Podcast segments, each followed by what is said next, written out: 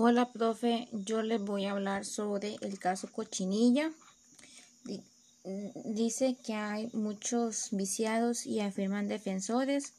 Dice que, bueno, primero que todo, el caso Cochinilla son los abogados defensores de los propietarios, de los propietarios de los constructores MECO y H. Solís. De hecho, la con el caso Cochinilla dice que pueden traerse con un, e, con un expediente judicial.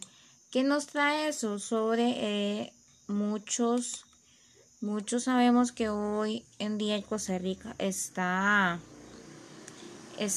está siendo afectado por el coronavirus, ¿verdad? Sobre mucha gente pierde sus trabajos o buscan otras empresas. Bueno, dice que todo se eh, trascendió el 14 de junio tras una serie de allanamientos en el CONAVA y empresas constructoras como los, los H. Solís.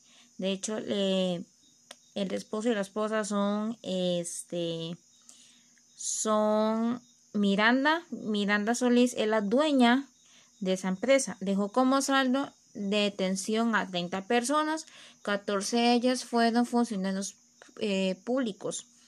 Dice que en este caso hace referencia a la presunta malversación de fondos con el Consejo Nacional de Vialidad, la cual se generó un déficit de 78 mil millones de colones entre los años de 2018, 2019 y los primeros, trimestres del 2020.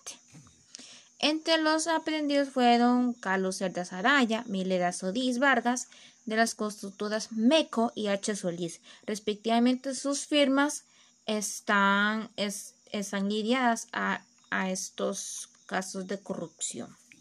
De hecho, el lunes 21 de junio falleció el abogado Víctor Rafael Herrera Flores, alrededor de la edad de los 55 años.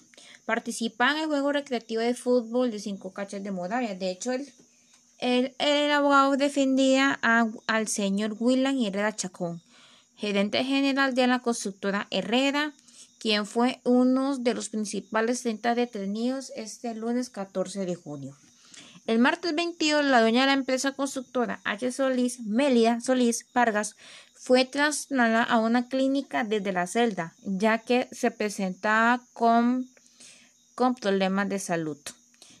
Y el 26 de junio, la jueza Carolina Lizano eh, impuso los montos de 3 millones y de 5 millones para Mel, Mélida Solís Vargas y, Car y, Cardos, y Carlos Cerdas Araya respectivamente.